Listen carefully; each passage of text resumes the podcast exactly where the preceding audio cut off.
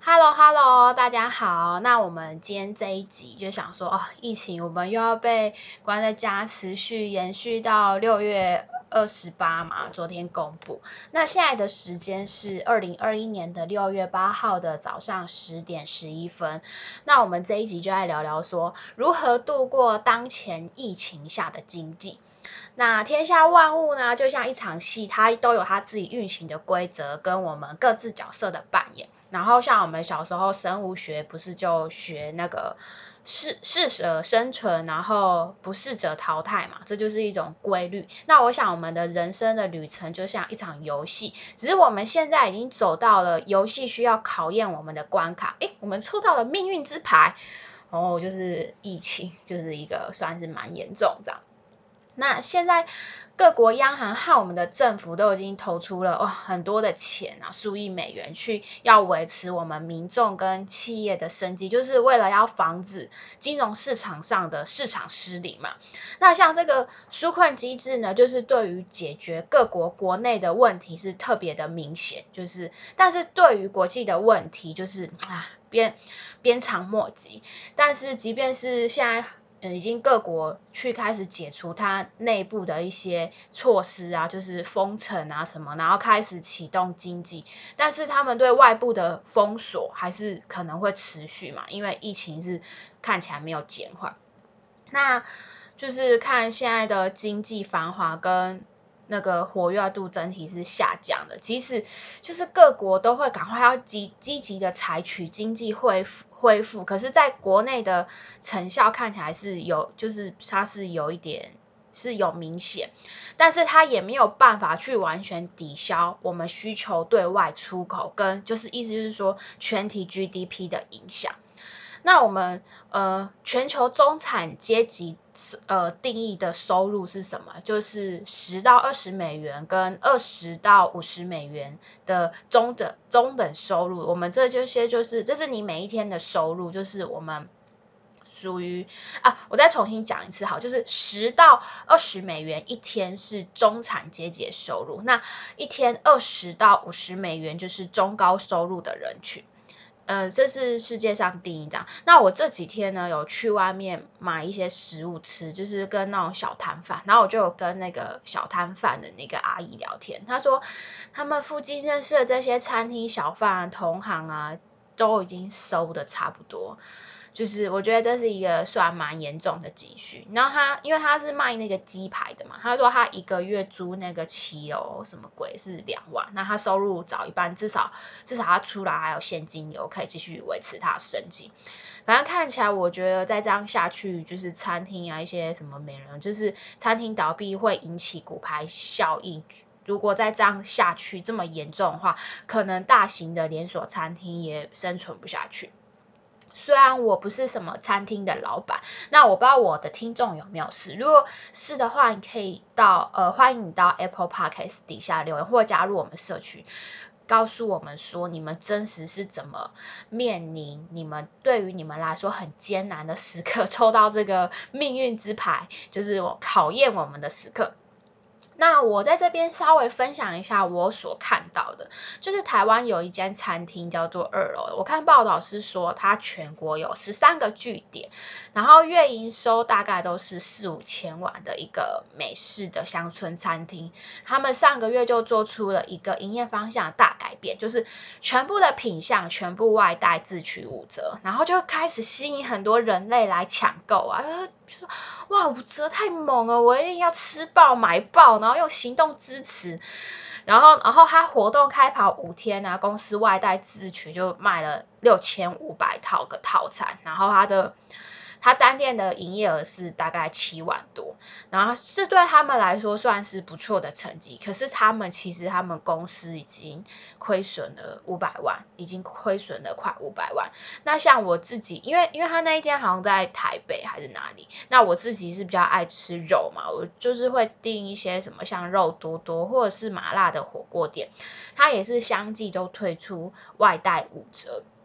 那我想说，像我就想这些公司在逆境中，他们要如何稳住他们的现金流量表，去做出及时的决定，让自己的企业还有他的员工活下去啊！我想我之前我忘记我在哪一集有分享过，在我们的台湾，其实很多中小企业，它的财务报表啊，其实就是都很漂亮。那为什么最终还是会黑字倒闭呢？原因就出现在很重要的就是现金流量表，现金流量表，因为每一个月没有固定的现金流进来，你跟我说什么远大理想，问题是这个月就没有饭吃，所以就会给你出现黑字倒闭。你不管报表拉没漂多漂亮，但是这个月没有饭吃嘛，就是饿死嘛。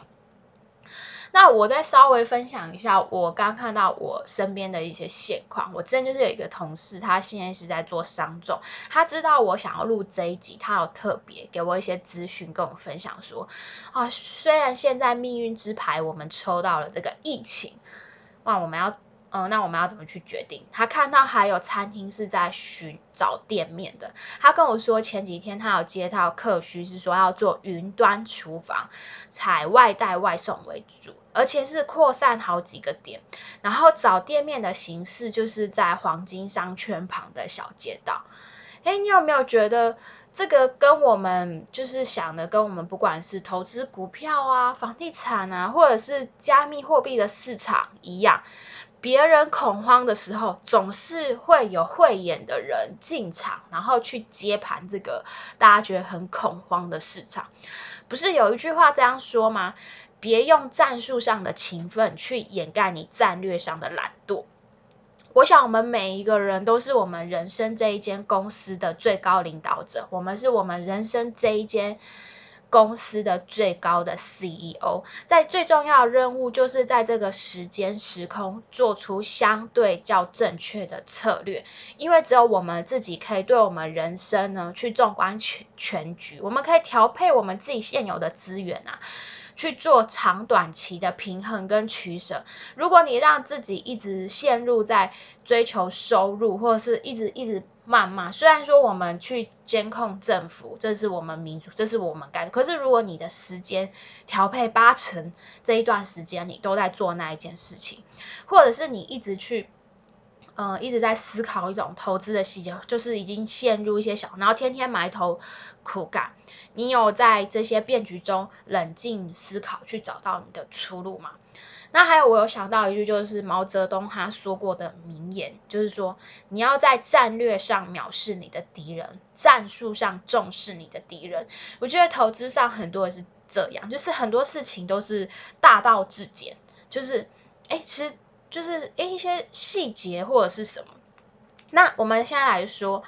敌人真正的敌人，也可以是我们指我们工作到遇到的困难或者是障碍，像现在的疫情，可以说是在我生命对我来说是，我觉得也是一个很大敌人，我要去克服它。比如说洪水，或者是说，嗯，像你可能在体育比赛中遇到的对手，这个可能都是你的。敌人，那第一步就是什么？纵观全局，我们在战略上藐视这个敌人。那我我说为什么要藐视呢？比如说像我们呃熟知的红海啊、三星啊、LG 啊，几年前呢我们排名到十几名以外，他们都比比我们大。那我们为什么要表示？藐视敌人呢？我们都读过历史历史啊，那我们看过了多少的战役？是不是有看过以小胜大的故事？是不是太多了？比如说赤壁之战、淝水之战，不都是以小胜大吗？只要我们找到我们自己的方式，它不会把市场全部吃掉。比如说，你看今天可口可乐在抢，不是还有一个百事可乐出来跟它对抗吗？所以我觉得一个人或者是我们。都一定是可以生命智慧找到出路。那像企业的话，他们 business model 就是他们商业模式的差异化就可以啦。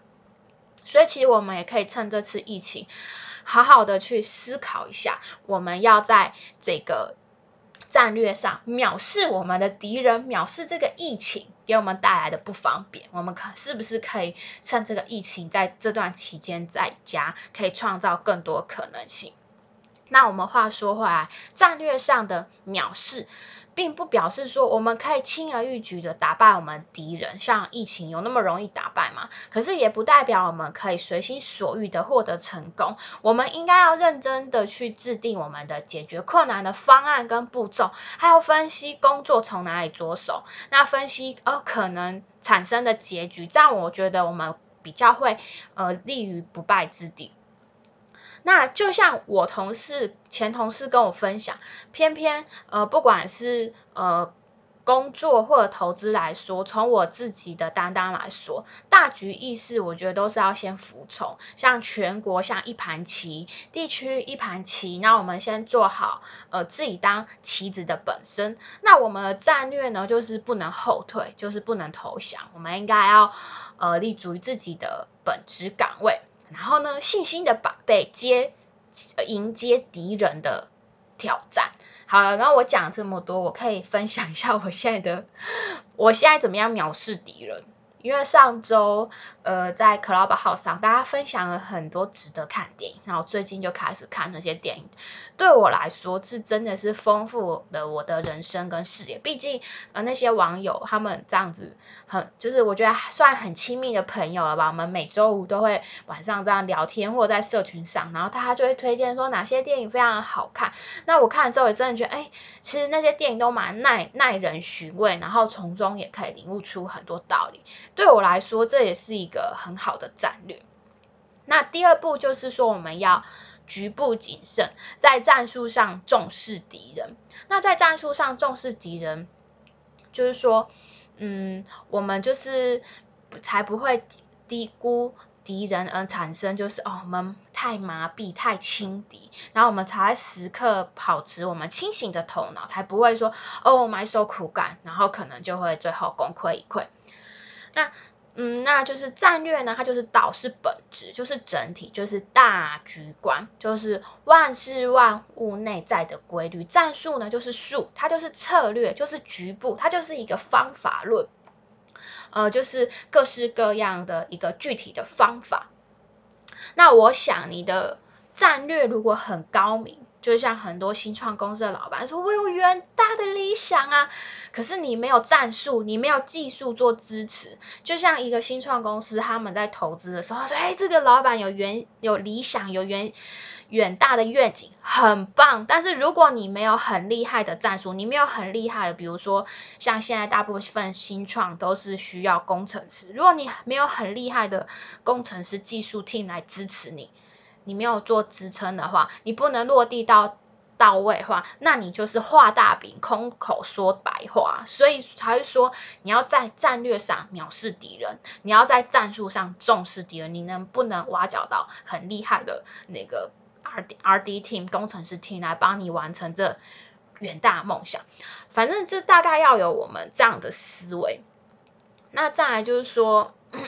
嗯，我觉得就是在我们最重要第三步，就是我们要及时总结的经验。经验像一面镜子，然后我们就是要借鉴它。你可以清楚的看到往事，比如说你过去做错了一些不对的决定，你你现在之之所以会这样，我觉得都是归根于我们过去做个无数个决定，比如说你做了这个对的投资，这个错的决定，然后加总起来，导致于你今天现在这个样子。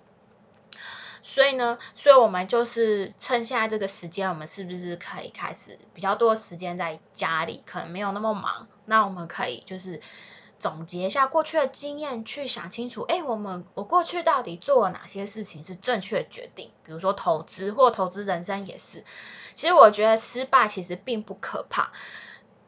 最可怕的就是你在失败的面前失去了理智。如果我们可以每一次在总结中，我们一直去不断提高，我觉得这是一个很在人生算是一大幸事。那我想呢，机会就是准备留给好的人。像那一些企业，你看有很多企业倒闭。也有很多企业趁势说我要做云端厨房，那我们是不是可以在这个后疫情时代成熟？就是我觉得取决于就是在这段期间，在这个变局，因为我们抽到了这个命运之牌，那我们要怎么样去调整我们自己，然后可能像他们很厉害，找到新的商机，从中获益嘛。像我有一个朋友，他是卖那个米店的老板，他开好几间线下，那他自己也有做那个线上购，他说卖到他快累死吧，网络上关，还有人赚钱赚到说累死。所以其实虽然我们看到很多，哎，很多真的快饿死，可是相反的。很多人在这个逆境中，他是还有数钱数到手抽筋，就是大家可以思考思考一下。就像前面提到的那个，因为跟我比较相关，我每天都会吃饭，所以就会稍微关心一下餐饮企业。他们持续创造现金流，就是他们活命最大的战略嘛。什么都不要说，就是要先活下去。所以我们必须要在战略上藐视敌敌人，在别人。当时都想不到的方式，不敢的方式来做一个持续经营，因为那一个新闻，它好像是当时第一枪是。呃，五折，然后之后就后续会有一些大公司跟进，所以他们在疫情呢想得到方式让客人去自取外带的方式来营业。那在推他的自取外带的时候，哎，五折的方式很吸引客人啊，它就是一个很具体战术的作为。我相信这个五折的优惠是经过企业审慎思考跟权衡之后才定出来，一个设计一个可以具体可行的方案。同时呢，它可以达到营业效果，还有一个就是达到广告的效益。晚看新闻去播它，让我看到才知道，哦，原来有这一间企企业，那是不是无形中就帮他省下了那个广告费？这就是战术上那个局部的谨慎。那我觉得呢，投资跟选择人生的机会成本中，就很像赛跑一样。我觉得比的就是基本功，还有比的就是谁执行的更彻底。所以呢，像呃，我有时候也不是有时候，几乎是最近每个礼拜我都会固定参加一些高手如云的，比如说像 Clubhouse，或者是有时候你可以参加一些理财群组，我觉得是一件很棒的事情。大家可以彼此切磋武艺，然后遇到高手呢，你才能真正提升你的武功，才不要不要怕遇到张三丰，只怕你自己杀了自己。那我想，我觉得很多思考都是在我们大脑回路中，你可以多呃种植一些比较好的思考。那你可以多思考我们自己平常不论是投资啊，还是做人处事，我们比较多的是零和思维呢，还是多赢的思维呢？那这个呢，嗯，我想这个就是最近就是讲的比较思考，让我们在。呃，家里的时候，如果我有机会，你有机会听到我 podcast，可以去朝这方向来思考看看。那我想投资也是一样，你需要在你的战略上藐视你的敌人，在战术上重视你的敌人。那今天就先跟大家聊到这里。那如果你们有想要什么跟我说话，欢迎到 Apple Podcast 或 iTunes 底下留言告诉我，还有给我五颗星鸡血哦。那今天就先跟大家聊到这，我们下次见，拜拜。